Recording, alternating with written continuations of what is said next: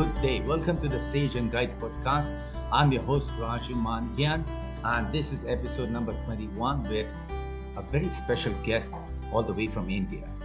Our special guest is now a retired chairman of one of the largest public sector banks from India, and today he's retired an author and a consultant.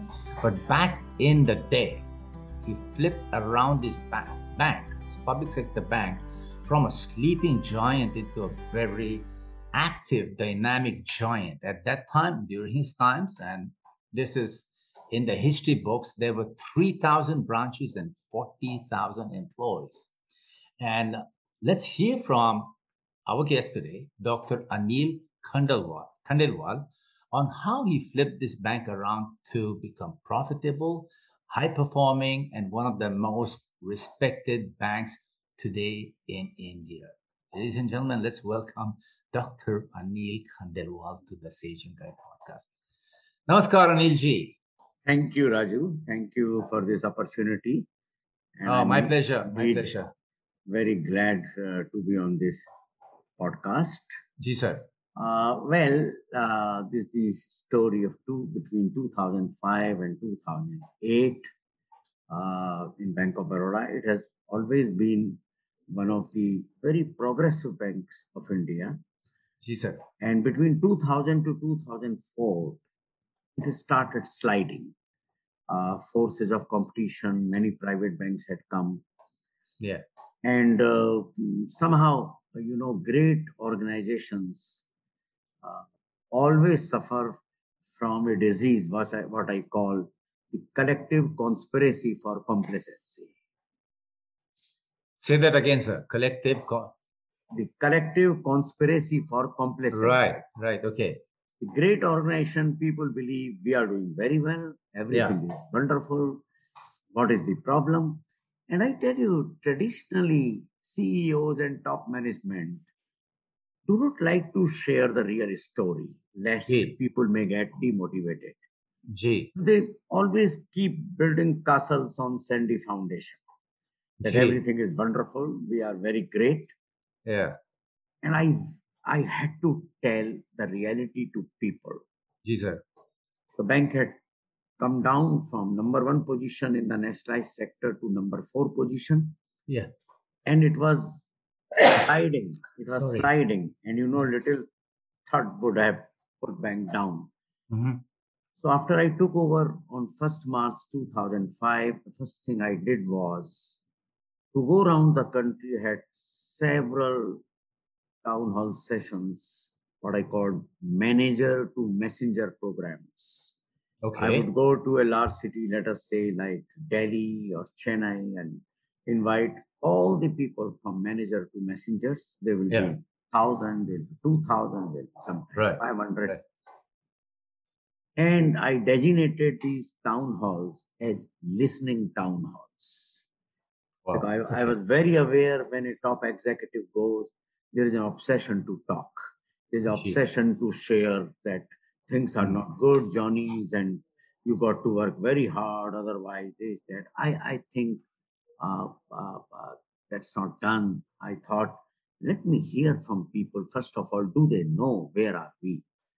Right. So I made first presentation about the bank, and they were quite shocked. The bank is coming down. Bank was coming down, and things were not as bright as they thought, that we were always a great bank. Yeah. And then I invited from them, what do they feel? And many of them told that, look here, that we don't have technology. We have our technology is getting slow. It is not getting introduced. Mm-hmm. And how private banks have taken the space and how customers are demanding newer and modern products, which bank is not offering. Right. I was talking about and collecting all this agenda. We knew many of these things, yet to hear this from the perspective of employees was a kind of seeking their engagement and their insights. I always believe that the wisdom is in the field. Wisdom is not in the corporate office. In corporate office, There are ideas, there is a talent, but the insightful wisdom about customers is in the ground. Wisdom is with the rank of file who deal with customers on daily basis, hundreds and thousands, when they say you don't have this product, or this product is not working, or a competitor's bank has provided this, which you don't have. So believe me, the kind of wisdom that I got, that wow. Yeah. And back home, you know, in the large organizations, one of the biggest problem is internal bureaucracy. Absolutely. Internal hierarchy. Right, right. Siloed working. Right. And everyone defending the turf of their, you know, what we call turf wars within the corporate office. So I introduced what I call a crucible for change. Crucible for change. So my daily morning meeting from 9:30 to 10:30. Right. In this daily morning meeting, I invited all the general managers, at that time 20 of them, one or two advisors. Yeah. And it was an agenda-less meeting. Wow. I changed the narrative. The narrative of bankers is what are our deposits, what is our credit, why this is not happening, why that is not happening, what is our low-cost deposit. I changed the narrative. I said no. Fabulous. We discuss on daily basis the problems of different departments that are obfuscating the collective working of the bank. So when may I quickly just get, what year was this and what city were you in as the head office? Bombay. And this was what year? 2005. Okay, wow. After the 90s economic growth in India. Yes. Okay, after that, okay. Yeah. So in the morning meeting, for example, I'm back from a town hall, let us say from Delhi. Yeah. And I would come and share what kind of ideas have come in town hall, what we can implement fast, what is the relevance of the issues that have been raised. Yeah. And slowly, one good thing is that all general managers, irrespective of their silos, they were discussing the bank, right? Right. Silo means a general manager credit will be concerned about his credit portfolio. General manager recovery will be concerned about his portfolio. Right. But in this discussion, everyone participated to discuss the future of the bank. As to how to build the bank, how to bring in new technology, how to deal with the kind of customer complaints that are being talked about, and how to. So first of all is that there was collective synergy coming in. Because of the open dialogues. Because of the open dialogue, and without immediateness of the business as to what is happening tomorrow, what is happening in the next 1 month and all that. I said, let us put the ladder right. Once the ladder is put right, we can climb the mountain. Yeah. But if our ladder is, rickety. Correct. Then we cannot meet our target. So there are several examples where I went to one town hall and one young lady told me, sir, we don't seem to have a car loan policy. And I gave her valid explanation that, look here, some of the private banks, the way they are doing car loans, I don't think we can compete with them. And at this point of time, this is not our policy.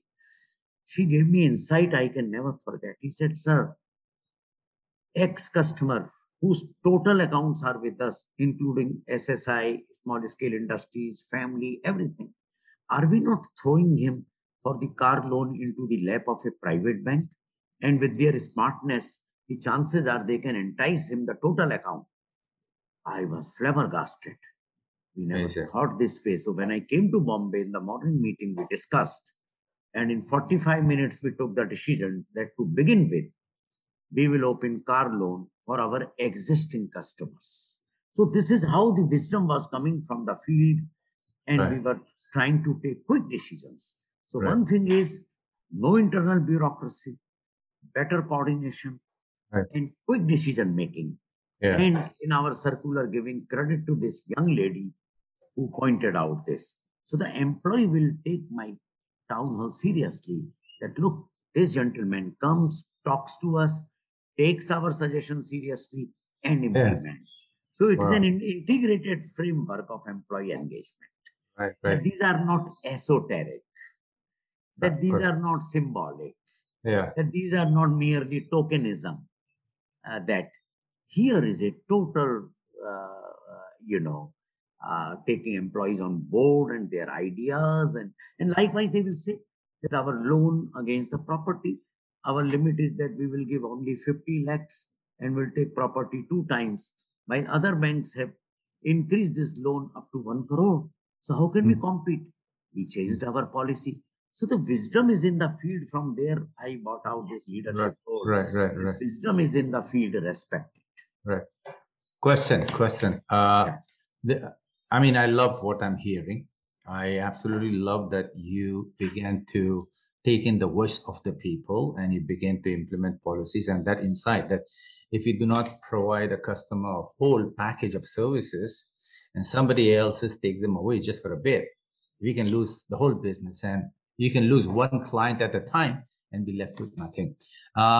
Being a public sector bank in 2004 and in a country like India, were there any administrative laws that you had to follow that were different from private banks? And did these hamper you? Of course, public sector means compared to private sector, that there is a much more accountability. Accountability to government, to public. Anything going wrong can be raised in the parliament. First is concept of accountability. Second thing, transparency and openness. I cannot just hire a consultant. I have to issue a tender, and I have to follow all the procedure to ensure that I have not picked and chosen a friend of mine and given him or her the assignment. So there is a public accountability in public sector. Second thing, there are obviously constraints in terms of recruitment, which is highly standardized. So a common advertisement for entire public sector banks, you recruit people. There's a standardization of wages and service conditions. That a person in all the public sector banks get the same pay packet. You can't motivate by way of a single penny more. Correct. With all these constraints, how do you deliver? How do you work? How do you work like a private businessman? How do you work like an entrepreneur? But my own experience in the bank is that if you can reach out to the heart of a person, that person gives his or her lifetime commitment to the bank. They step out of their skin. And that is why I always say that passion is above competence. You can buy competence on a shelf, but it is your leadership that should trigger passion. Amazing. How many years or how long, if not years, months, how many years did it take for you to flip it around from whatever the performance level of Bank of Baroda was in 2004? And when did you think that, okay, we have crossed several milestones towards our vision? May I ask you that question? Kitne saal lag gaye? That's a very good question. See, in public sector, another thing is our tenure is limited. My tenure was 3 years. As the chairman of the board. The chairman of the board and the bank CEO. I was the executive chairman. And it comes to, if you remove Saturday, Sunday, holidays, to put it dramatically, it was in 900 working days. And in 900 working days, Because at the end of the day, whatever you may do, a good HR, good leadership, if it does not show up in the business, it is all it's all esoteric. Yeah, it's all talk. It's all talk. Yeah. So in 3 years' time, we doubled the business of the bank. What did in 97 years, what bank did in 97 years, we did in 900 working days. The size of the bank was doubled. That is one. Wow. Second thing is, excuse me, I saw somewhere, I think in your second book, which one was CEO Chess Master or Gardener. Master or Gardener. I love that title fabulously. Yeah. And there was a performance of the bank. And after that, it grew phenomenally because I looked at it from the year 2004. It jumped up a notch. And then after that, it began to peak up. And several peaks after that. That means after you were gone, the impact of that flip around lasted many years. So today, Bank of Baroda remains one of the most prime brand in the India's public sector. Most prime brand, top-notch technology. Two big banks are merged into this. Right. It has now over 9,000 branches and over 100,000 employees. Wow! And so you can imagine that the bank, the resilience of the bank, the solidity of the bank, it has not been in ever any scam. Banking industry is known for, anything can happen in terms of financial scam. So it has been a very clean bank. And I must say that it is all created by the passion of people. Raju, I'd like to take a little bit more onto. Please. Lest this whole thing looks a little romantic. Yeah. That how deep one needs to go into the people side of the organization. Please, sir, tell me about it. I'm interested.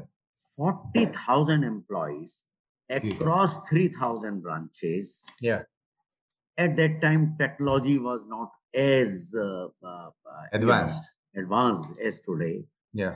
How do you really reach out to people? From my experience, long experience in the human resource function, in fact, I came from HR stream, and it was a first case in Indian banking industry where the head of HR becomes CEO of the bank. Yeah. I was not a career banker. Mm-hmm. Right. You were a people person. Yeah. I had to learn and deliver simultaneously. But my only craft that I had learned was people.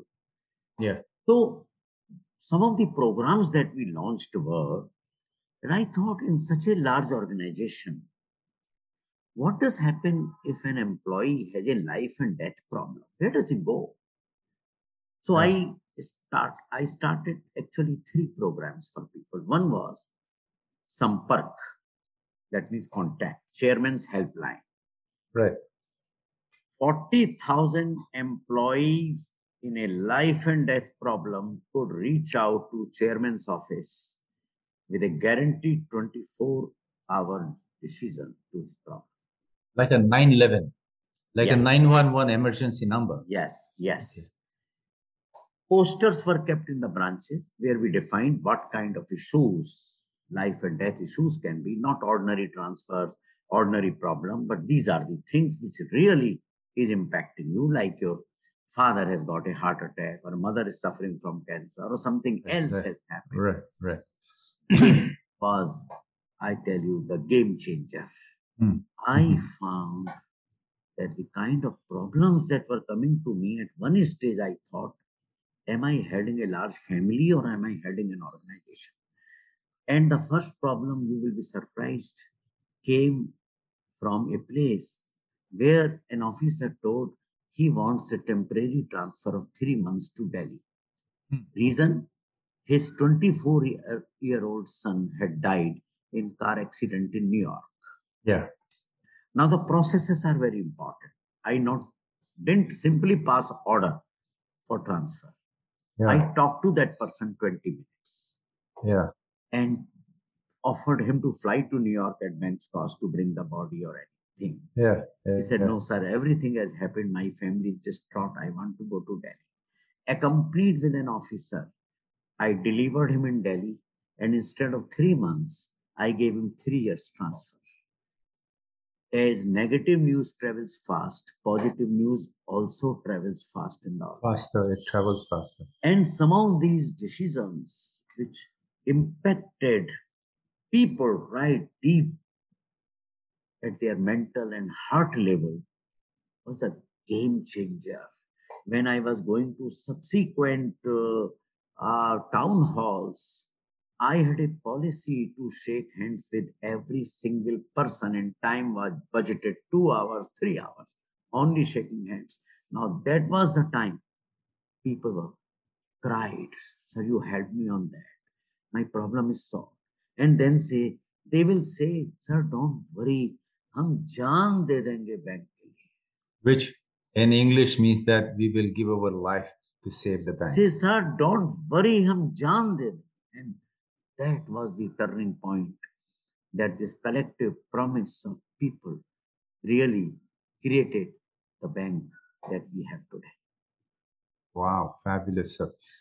So wait, you are going to tell me two other things that you did beyond Sampark, no? Yeah. And there's probably learning in this for bankers today, or not just bankers today, but heads of corporation, heads of large corporations. No? One thing that you were about to talk to me was about how do you reach out to 40,000 people in the year 2004 when there was no Facebook or WhatsApp or email the way it is now. There was not so much social media. What was your platform or method to be able to, besides the phone calls, how were you able to sit down? Two things. One is every single month. Yeah. I will send a communication to 40,000 employees, directly addressed, dear Raju, dear Shantilal, dear Anil Kumar. Computers by that time had made it possible to write. Okay, right. Yeah. It is such a great feeling when from chairman you receive a letter monthly informing them what is happening in the bank. Right. Where are we? What projects we have taken up?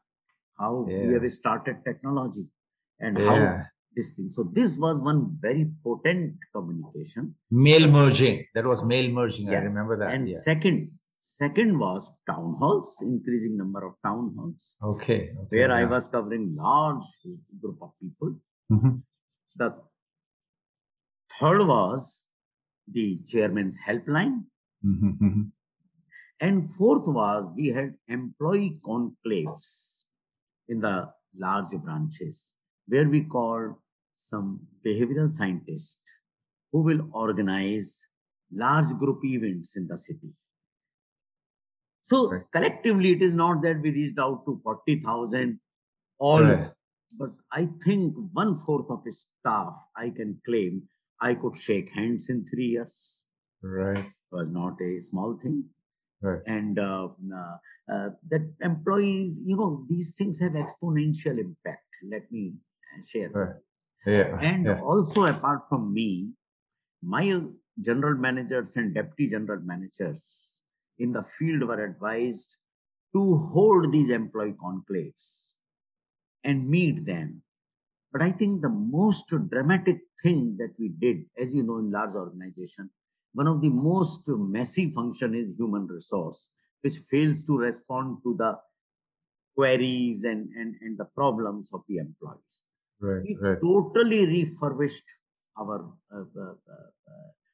HR department.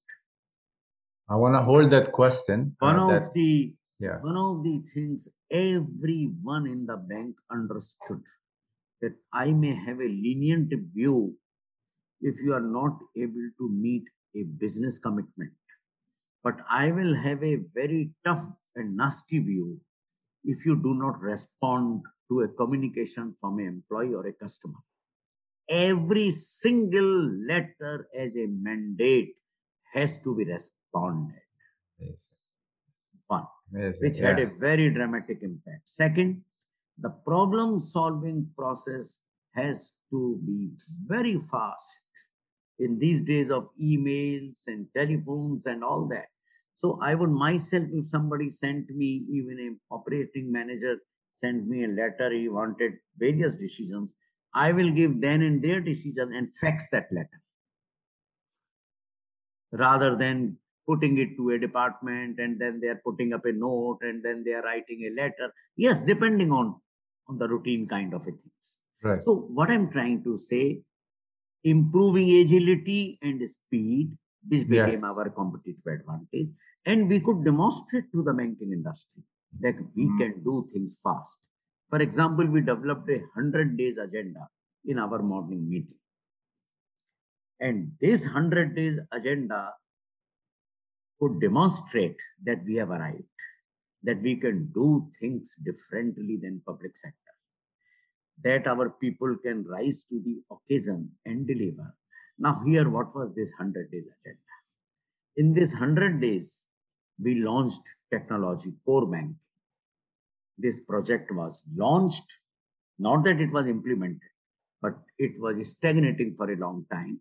So it was launched. Second, in today's time, 15 years after, you can open on a single day 1,000 ATMs probably. But those days it was very difficult. In the first 100 days, we opened 500 ATMs, which was at that time very difficult. In the first 100 days, we started 550 8 a.m. to 8 p.m. branches, which was first time any public sector bank was offering extended customer service for 12 hours.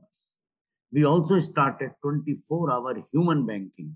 In some symbolic branches, these branches will open all night. 24 hours. Like a medicine, oh, right, for medical emergencies. So, point I'm saying is we were showing to the world that we are changing. Mm-hmm. And most importantly, in the first 100 days, we rebranded the bank. Today, logo or the rebranded, you see the bank. This was the most dramatic intervention in the history of Indian banking industry. And I was warned by people. I know. First 100 days, this cannot be our priority when the bank is on logo. But I knew that unless I bring a perceptual change in the mind of employees, a symbolic change of mind, mind of customers, and it clicked very well. And for the first time in the industry, we brought Rahul Dravid, then Indian cricket captain, as brand ambassador. Rahul Dravid, yeah, he was brand ambassador. Of course, it put me into a lot of controversies. I was very near to losing my job, but survived. Because where is the bank? I'm two questions. I know you were going to tell me three projects, some perk and two more, but I have so many questions, and I'm wondering if I can make this in time. My question to you today, where is Bank of Baroda? You said 9,000 branches and 100,000 employees, but in terms of turnover, in terms of revenue generation, in terms of profit creation, how far away is it from the year 2004? It was, let me correct you, it is year 2005 when I took over, not 4. Okay, okay. So you see, several times it is multiplied by that. Several times. I think about... from the time I left, the bank is more than 5 times multiplied. So every year it is. It's very difficult to now. I'm not on a presenting figures and statistics and diagrams, but I think for the purpose of this talk, year after year it has grown, and more than that, it has prepared to deal with the future. It is today virtually a technology bank. Now, my question now, let's get a little personal, Dr. Anil Khandelwal. Most people have a certain set of principles within themselves. You have your own set of principles, and the risk you took, the steps you took to turn this bank around against administrative rules, against the fact that it was a sleeping giant, and it was such a large one. What about you as a human being? Besides the fact that you came from HR and then you moved them to be the head of such a large corporation, what about you or your background inspired or catalyzed you to make this kind of moves. So leaders today can find that in themselves. My own background is that in every job that I did, I was concerned about three things. Yeah. The one is leaders' credibility. Okay. Your credibility moves ahead of you. Even before you are posted, people know who this man is. Right. Yeah. And people are very wise. They track your past 10 years, 20 years record. Right. Okay. You may be posted as chairman or CEO, but they know who this man is. It happens in nations' history when somebody comes as prime minister or president, and we know whether he will deliver or he will not deliver. Right. So I came with a background that every single job, I have changed the status quo despite many, many odds I had. Okay, that was one. That was one, that this man cannot stay with the status quo and is not in the popularity game. Okay, very good. That was one of your characteristics. That is one characteristic that I came with it. Right. Huge background, huge reputation of turning around. My most testing time was in Calcutta when I was posted general manager in Calcutta. Calcutta is the Achilles heel of executive careers, if you know, in India. I don't know that. Yeah. Those days, mid-90s, all communism and government, and it was a theater of agitations and all that. You can just imagine that sometime in mid-80s, when Bank of Baroda tried to shift the staff from one branch to another, it had to face 45 days strike, industry's longest strike. Hartals. When I went to Calcutta, and Calcutta has been executive graveyard.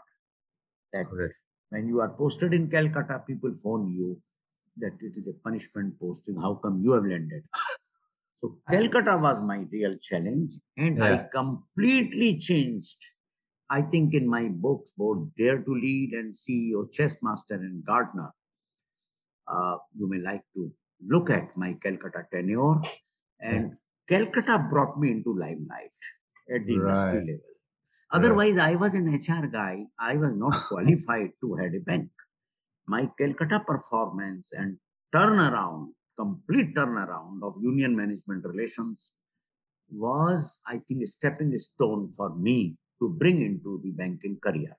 Because subsequently to that, it is government appointment. So the government then made me executive director within Bank of Baroda. And then I subsequently became chairman. So background, and I am some sort of an intrepid leader who wants to change the current reality. And I think leaders are there to change the current reality. If they cannot, they are merely glorified executives. Mm. So it's really a changed world, especially after the pandemic. There is an atmosphere of fear globally. People are working. People are feeling a little bit enthused that times have changed. But the last 2 years were a slap in the face of everything that we thought was right to do, short-term and long-term. No? Where do you think and how do you think leaders should face tomorrow, leaders of your caliber or leaders holding positions similar to yours? Where should they target? What should they plan about tomorrow? Well, two things. One is that pandemic has brought the importance of human factor. Most die-hard business managers, they've always talked about human factor, but they, I think, did not demonstrate as much as one would have expected. Yeah. Pandemic forced almost everyone in organization to look at human factor a little more seriously.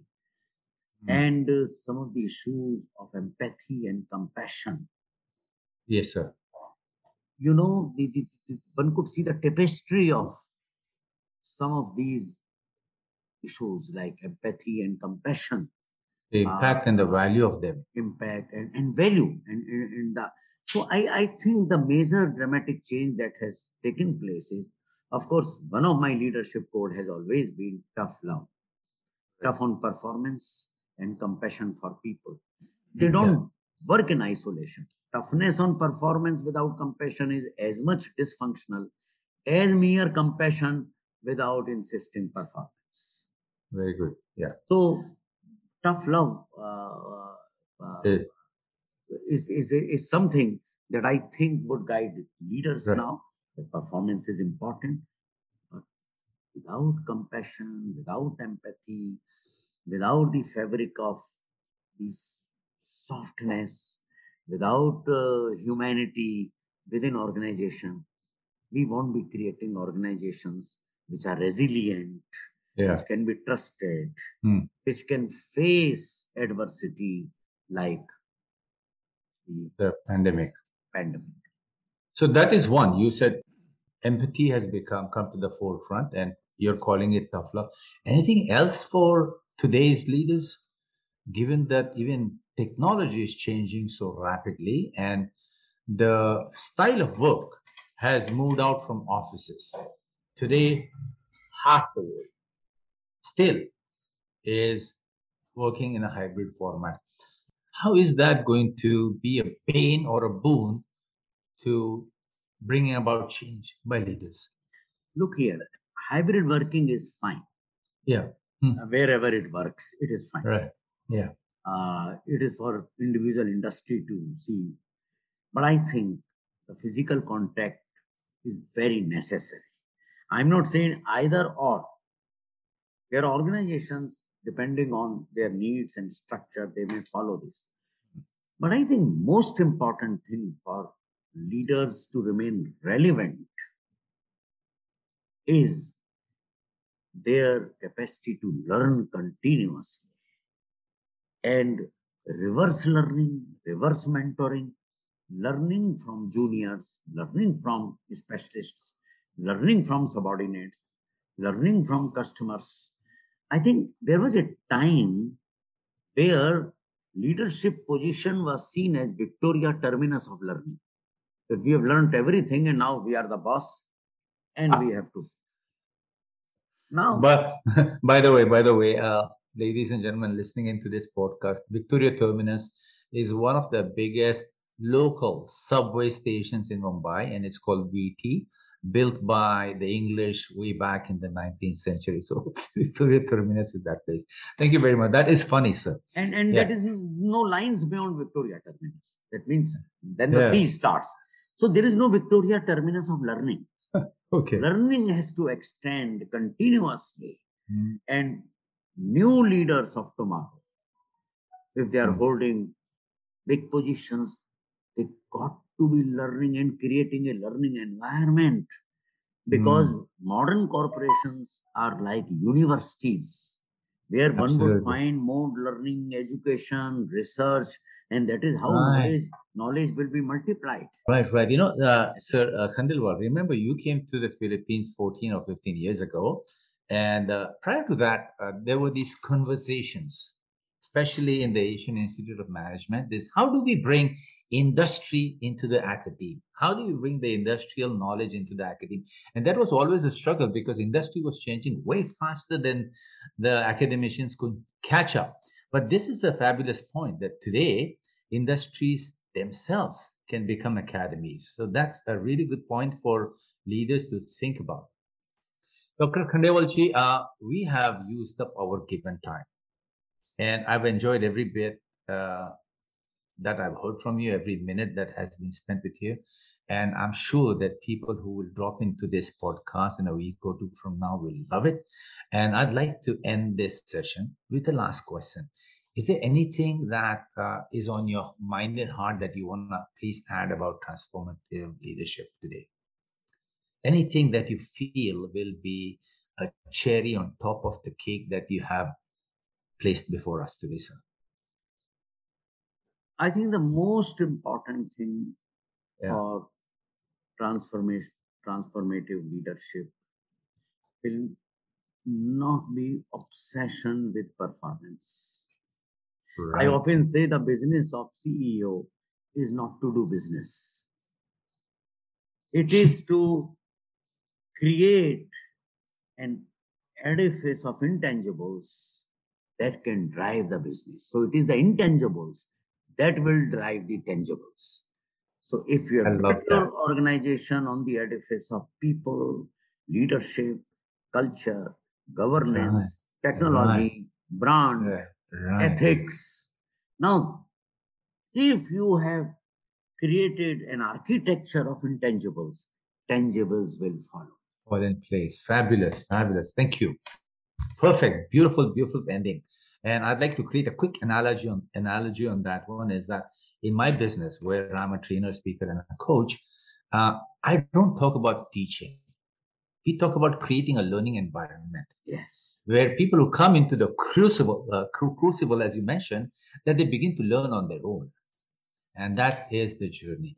Sir Khandelwalji, Dr. Khandelwalji, this has been an absolute pleasure. I mean, the stories and the history of Bank of Baroda and what you did with the 40,000 people who are now 100,000 people has been amazing.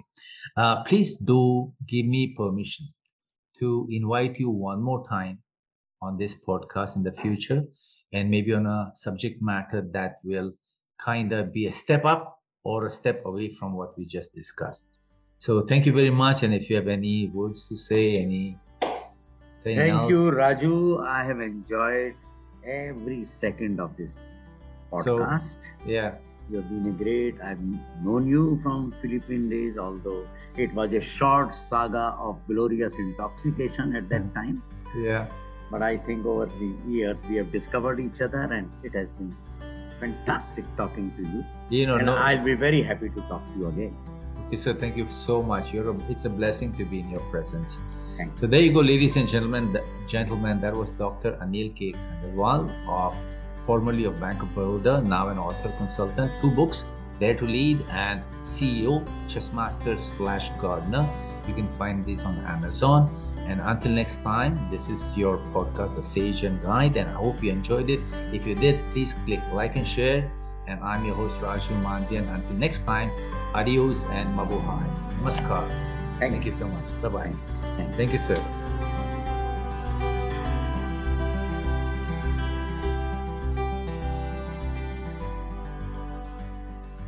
There you go. I hope you enjoyed the Sage and Guide podcast. And if it was helpful to you, the most helpful thing you can do is leave a review below and then like and share it with your friends. Your reviews and your sharing will keep this podcast alive and going. It has been a pleasure talking to you. My name is Raju Mandhyan. I'm a speaker, trainer, coach based in the Philippines. And if you ever need my services, please look me up at www.mandhyan.com. I'm also available on LinkedIn, Facebook, and YouTube.